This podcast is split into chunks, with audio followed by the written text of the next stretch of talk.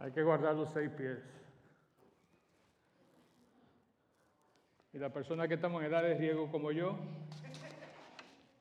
necesitamos mantenernos un poquito cuidados. Bien, qué bueno verles a todos. Hoy lo digo, digo, siempre lo digo con, con ganas, pero hoy lo digo con muchas ganas. Qué bueno verles a todos.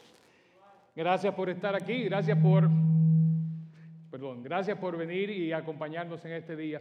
Hace casi dos años, a esta fecha, nosotros comenzamos eh, aquí en, en 360. No sé cuántos recuerdan ese primer culto que tuvimos.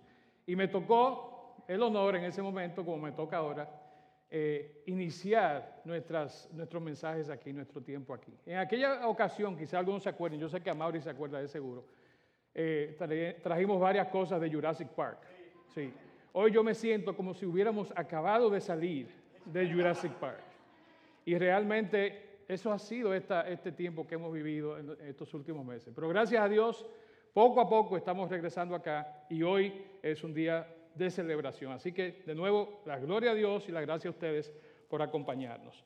Hace ya eh, un par de semanas comenzamos nuestra nueva serie, Reimaginando, y comenzamos con un panel donde dimos introducción al tema, pero realmente la semana pasada entramos de lleno al tema con el mensaje de Fausto que decía eh, Reimaginando la comunidad, cómo la primera iglesia comenzó eh, a, transformar lo que hasta ese momento ellos conocían. Realmente todo este, esto estaba ocurriendo bajo la dirección, bajo la guianza del Espíritu Santo. No había otra forma de que lo que pasó en esa iglesia primitiva sucediera si el Espíritu Santo no estaba con ellos. Como decía Fausto, al igual que en la época de esos eh, primeros cristianos, nosotros hoy estamos viviendo momentos turbulentos. Estamos viviendo momentos donde tenemos que reimaginar muchas cosas. Tenemos que reimaginar muchas formas en cómo hemos conducido nuestra vida. Y no es una excepción lo que vamos a tratar el día de hoy, que es reimaginando el concepto de generosidad. Eso es lo que queremos ver en esta mañana. Así que permítame orar, eh, yo sé que ya oramos, pero permítame orar de nuevo para presentar este tiempo delante de Dios. Padre, gracias te damos por tu amor y tu misericordia, y gracias te damos porque nos permite, Señor, de manera prudente, de manera pausada, comenzar a retornar a este lugar donde nos reunimos. Dirige nuestro tiempo hoy, Padre, y pedimos que estés con nosotros, que tu Espíritu Santo, Señor, se mueva en medio nuestro. Esto lo pedimos en el nombre de Jesús. Amén. Bien, como decía, hoy estaremos viendo el proceso de reimaginación de la generosidad que se dio en la iglesia del primer siglo. Los primeros cristianos que comenzaron a congregarse, comenzaron a vivir juntos y comenzaron a hacer muchas cosas, como vimos la semana pasada y hoy veremos de nuevo, eh, muchas cosas en común. Vamos a ir a Hechos, capítulo 2, y vamos a ver ahí los versículos del 44 al 46, y luego vamos a ir a Hechos 4 y veremos algunos versículos más. Bien, veamos en Hechos 2, y esto está funcionando, yo espero que sí. Si no, ayúdenme ya, por favor, muchachos. Bien, Hechos 2, 44 al 46, dice, todos los creyentes, se reunían en un mismo lugar y compartían todo lo que tenían. Vendían sus propiedades y posesiones y compartían el dinero con aquellos en necesidad. Adoraban juntos en el templo cada día, se reunían en las casas para la cena del Señor y compartían sus comidas con gran gozo y generosidad. El próximo, Hechos 4:32 dice, todos los creyentes estaban unidos de corazón y en espíritu Consideraban que sus posesiones no eran propias, así que compartían todo lo que tenían.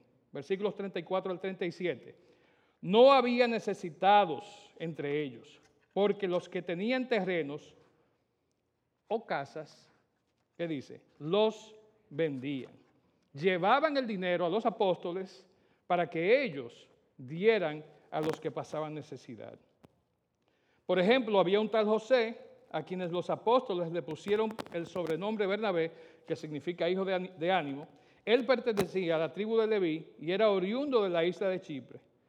José, Bernabé, vendió un campo que tenía y llevó el dinero a los apóstoles.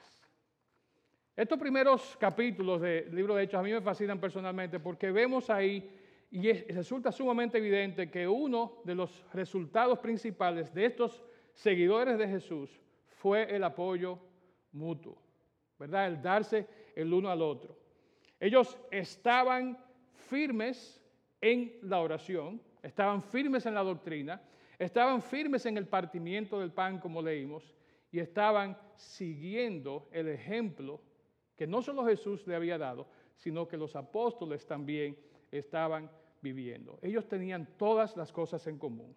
A través de los años, las personas han preguntado por qué hacían esto esta gente. ¿verdad? ¿Qué les motivaba a ellos? ¿Cómo pudieron volverse tan generosos en un mundo tan complicado, tan egoísta que los rodeaba?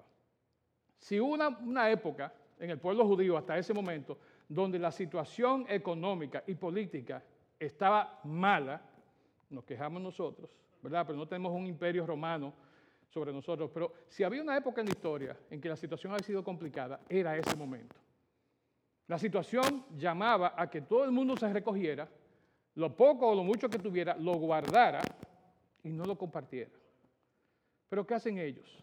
Ellos se van totalmente al opuesto de eso y comienzan a repartir todo. No solamente era que estaban dando un poquito del pan que les sobraba, o no era que estaban solamente dando un pescado que les sobraba. Ellos estaban, como vimos ahí, vendiendo sus propiedades para beneficiar a los demás.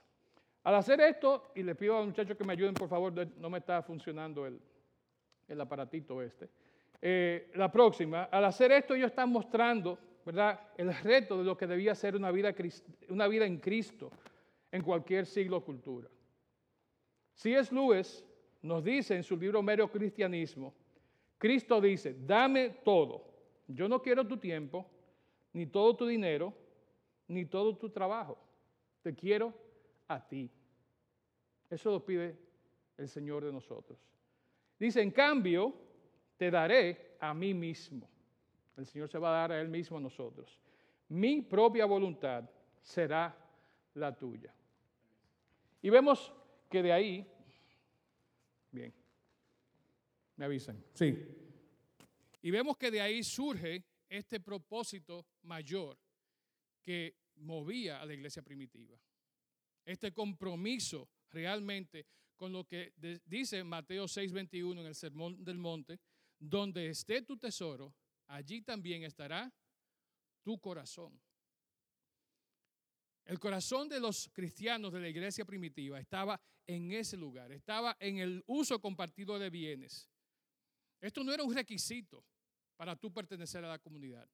Era realmente un resultado de tú pertenecer a esa comunidad y de, como dice el, libro, el versículo que leímos en Mateo 6:21, donde esté nuestro corazón, allí va a estar nuestro tesoro. No sé cuántos de ustedes siguen eh, la Biblia completa, pero ayer precisamente escuchábamos unos comentarios sobre ese pasaje que nos compartía Fausto. Si acaso a los lectores de Hechos les quedaba alguna duda, Lucas en el capítulo 11 hace un relato de cuando varios profetas fueron de Jerusalén a Antioquía y había uno de ellos, Ágabo, que predijo, profetizó en ese lugar que sobre la tierra iba a llegar una gran hambre y desolación, muy parecido a los profetas del Antiguo Testamento.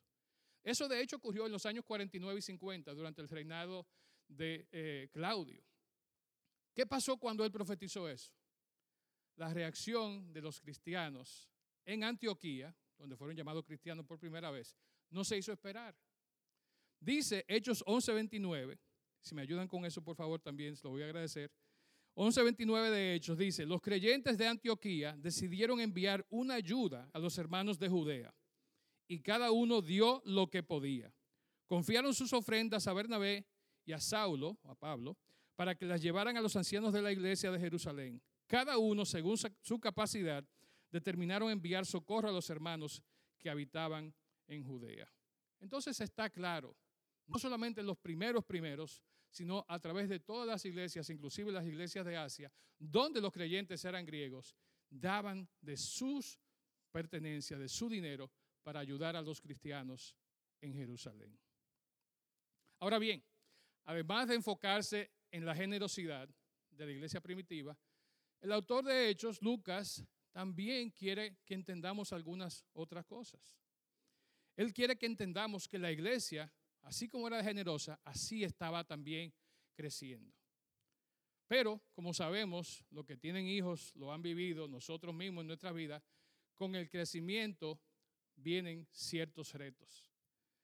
Los gringos tienen una frase que se llama growing pains, los dolores del crecimiento, cuando nuestro cuerpo está siendo transformado.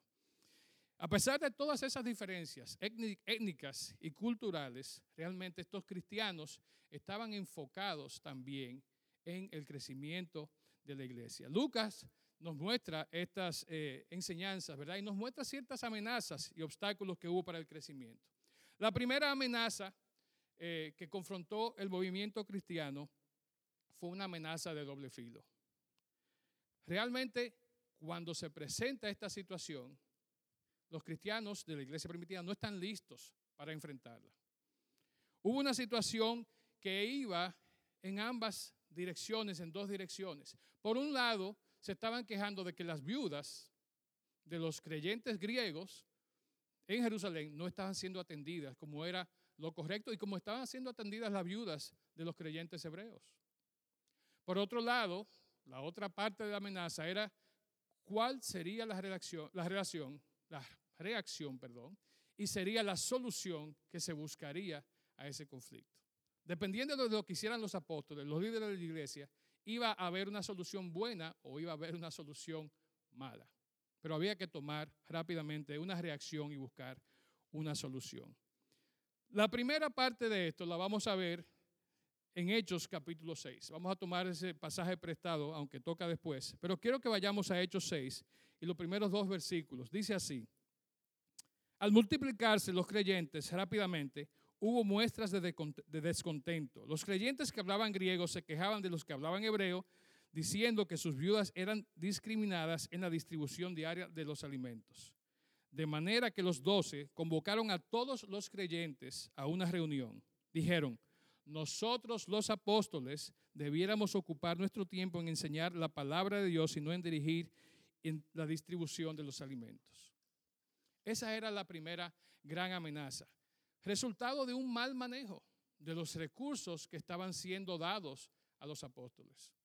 No vamos a entrar en detalle de quién los estaba manejando, si era el programa FASE, si era lo que fuera, ¿verdad? Pero los recursos estaban siendo lamentablemente mal manejados. Es interesante que en la versión Reina Valera, ese versículo lo traduce de la, manera siguiente. Dice que comenzaron las murmuraciones de los griegos contra los hebreos. Yo no sé en su diccionario cómo ustedes traducen murmuraciones, pero en mi diccionario, murmuración es igual a chisme. ¿verdad? En mi campo, a eso lo llamamos chisme. Hablando de campo, Gladys y yo vivimos en una parte de la ciudad que tiene muchos árboles, ¿verdad? Y donde hay árboles, hay aves. Y muchas de esas avecitas, especialmente una que se llama cigüita juliana, llega a nuestro, llegan a nuestro patio por montones todos los días a buscar comida. El domingo pasado estábamos sentando, sentados esperando el culto. Había dos de esos pajaritos que estaban peleando. Gladys estaba ensimismada, así mirando a los dos pajaritos peleando. ¿Culpa de quién? Bueno, saben que Mateo 6 dice que las aves no trabajan, pero ellas comen. Gladys parece que entendió que parte de su responsabilidad el domingo en la mañana es ponerle comida a los pajaritos para ayudar a Dios. ¿Verdad? Entonces ellas estaban ahí comiéndose su, su, su, su, alpiste. De repente vino una que también quería participar del plato y la que estaba comiendo comenzó a pelear con la otra. Óigame, cinco minutos pasamos ahí viendo cómo se daban aletazos. Creo que eran mujeres las dos. Eh, eran, por, la, por el plumaje, digo, porque se conoce la seguridad por el plumaje. El punto es que después de un tiempo, dice Gladys, de una manera muy, muy chistosa, pero también muy real, dice, oye, pero es increíble que hasta en la naturaleza se da ese problema del chisme y por la comida. Y eso no está muy lejos de lo que pasaba en Hechos 6. Había un problema y era por la comida. Había un problema que era real y había que enfrentar ese problema rápidamente, buscar una solución. esa era la primera parte de la amenaza. Ahora, la segunda parte de la amenaza era cómo los apóstoles y la iglesia primitiva, cómo iban a resolver esa amenaza. De hecho, si se fijan, cuando leímos en el versículo, los apóstoles dicen, mira, nosotros tenemos que ocupar nuestro tiempo en enseñar la palabra de Dios, no en la distribución de alimentos. Obviamente, alguien había sugerido, pero ¿y por qué los apóstoles, en vez de estar paseando, dando vuelticas de turista, cobrando el dinero de, de la comida y los hoteles, ¿por qué no se fajan ellos a darle comida a las viudas? Quizás no en ese tono, pero obviamente alguien lo había dicho. Y era una realidad. Fíjense, ellos podían, no tenía nada de malo que ellos lo hicieran. De hecho, iba a mostrar un poquito de su carácter humilde de que ellos sirvieran a las mesas. Iba a ser un buen, eh, un buen eh, espectáculo, un buen PR, como le llamamos.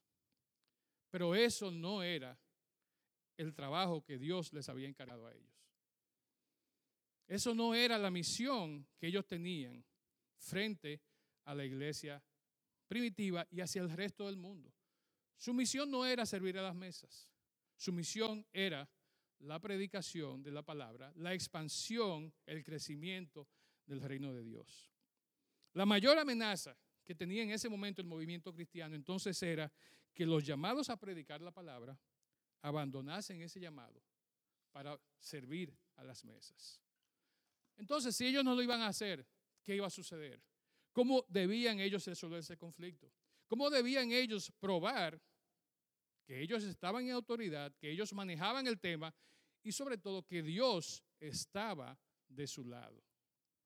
¿Qué iban a hacer? Bien, pasamos al segundo movimiento de estos tres movimientos en Hechos capítulo 6 y vamos a Hechos 6, versículos 3 al 6. Gracias. Dice, por lo tanto, hermanos, Escojan a siete hombres que sean muy respetados, que estén llenos del espíritu y de sabiduría. A ellos le daremos esa responsabilidad. Entonces nosotros, los apóstoles, podremos predicar, dedicar, perdón, nuestro tiempo a la oración y a enseñar la palabra.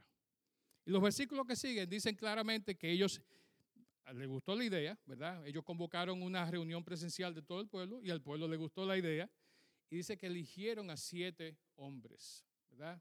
Que también habían demostrado que tenían y podían manejar esa situación. De hecho, eran siete griegos. Lo conocemos por los nombres que aparecen ahí en ese pasaje.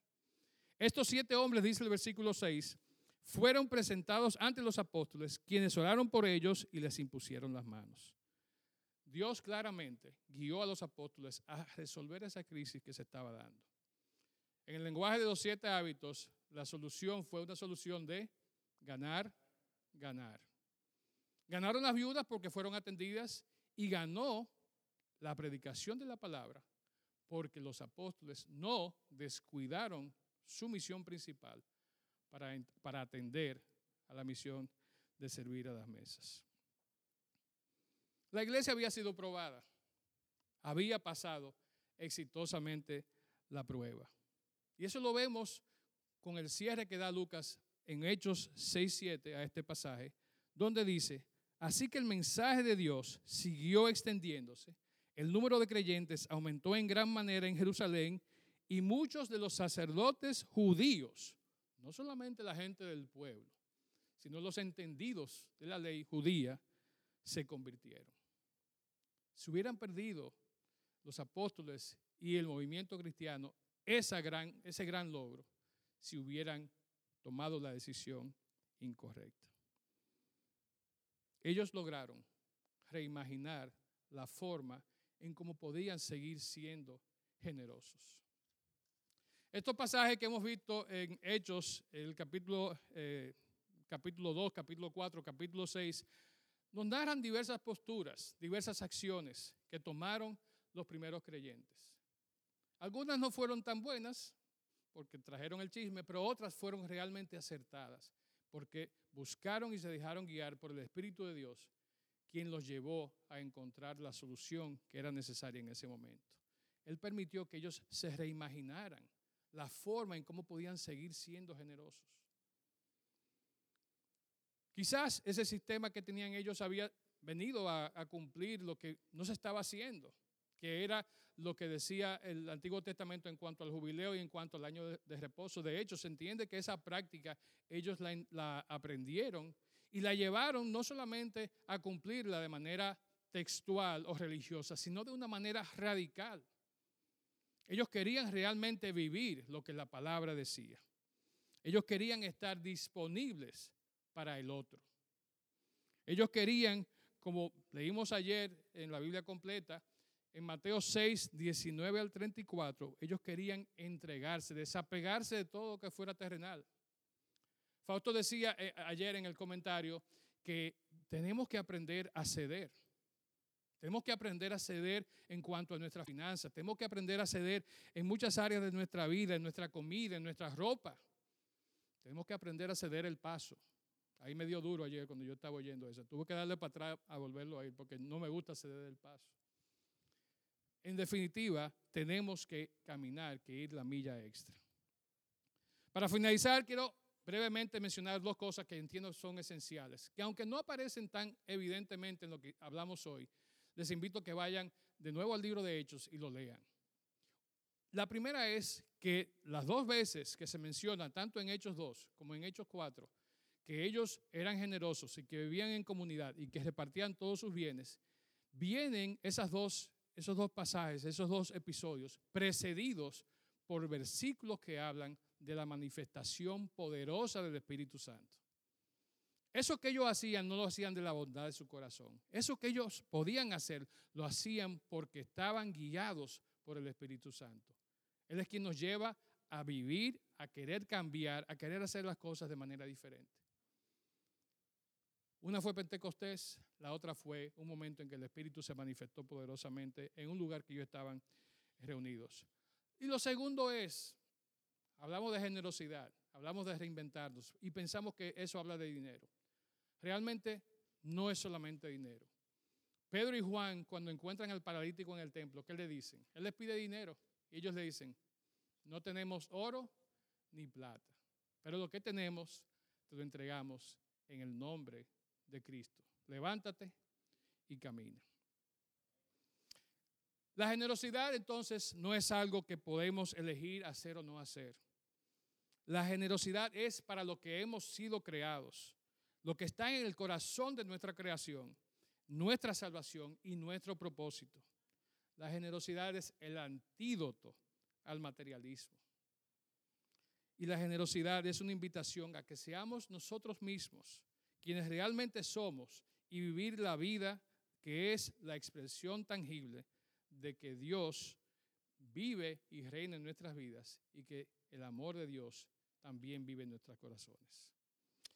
Le voy a pedir que se pongan de pie para que terminemos en oración. Sé que estamos con la cámara por allá, pero qué bueno que podemos ver que hay muchos de ustedes aquí en esta mañana acompañándonos.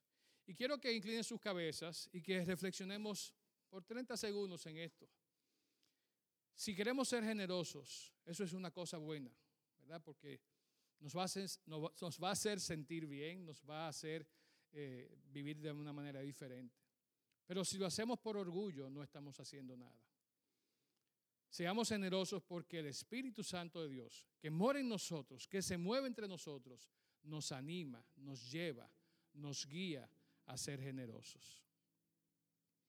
Cuando una comunidad usa sus posesiones, sus privilegios para darle vida y darle comer a los que tienen necesidad, cuando esos recursos se destinan a beneficiar a otros, no solamente se benefician ellos, sino que se beneficia la comunidad.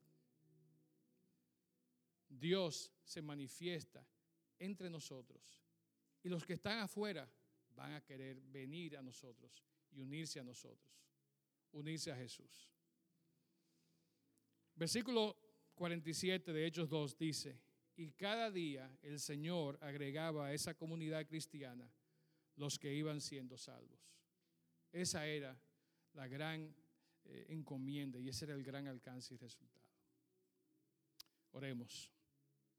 Padre, te damos gracias por el privilegio de estar aquí en esta mañana. Gracias, Señor, porque tú nos has acompañado.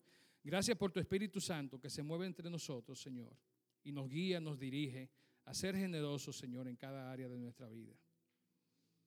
Te pido, Señor, que nos guíes, que nos ayudes a entender cómo tú quieres que seamos generosos, a que podamos reinventarnos, Señor, a que podamos reimaginar la forma de ser generosos en un mundo que cada vez está más caótico, más complicado, más egoísta, Señor. Ayúdanos, Padre, te lo pedimos, te lo rogamos. Bendícenos, Padre, en el resto de este tiempo que vamos a pasar juntos y cuando vayamos luego a nuestras casas. Todo esto lo presentamos delante de ti, en el nombre de Jesús. Amén.